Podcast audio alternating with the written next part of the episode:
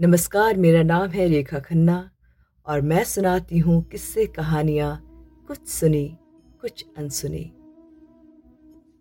आज की सीख बेहद ही रोचक, जो हमारे जीवन में बहुत ही ज़रूरी है हमें सीखने की। तो आइए सुनते हैं एक सीख।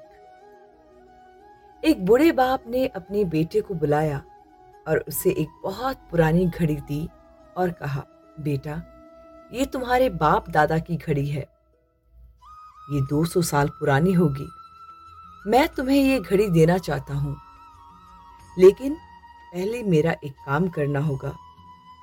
उसे घड़ियों की दुकान पर ले जाओ और पूछो कि वह इस घड़ी को कितने में खरीद लेगा।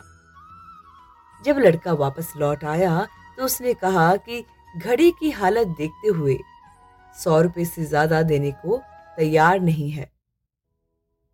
बाप ने कहा, अब उसे उस जगह पर ले जाओ जहां प्राचीन चीजें बेचते हैं। जब लड़का वहां से वापस आया तो उसने कहा, वो लोग पांच सौ रुपये देने के लिए तैयार हैं। ये सुनकर उस आदमी ने कहा, इसे अब संग्रहालय में ले जाओ और इसे बेचने की कोशिश करो। लड़के ने वापस आने के बाद कहा, वो पचास हजार में खरीदने के लिए तैयार हैं।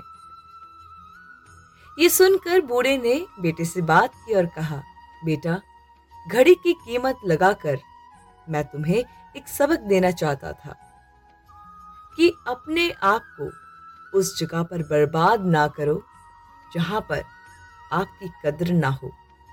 तुम्हारी अहमियत का अंदाजा वही लगाया जाएगा जिन्हें परखने की समझ होगी। तो कैसी लगी आपको ये सीख? कहीं आपके साथ भी ऐसा तो नहीं कि आप अपना वक्त वहां बर्बाद कर रहे हैं जहां पर आपकी कोई कद्र ही नहीं है। अगर ये प्रसंग अच्छी लगी तो आप जरूर से लाइक, कमेंट और सब्सक्राइब कीजिएगा।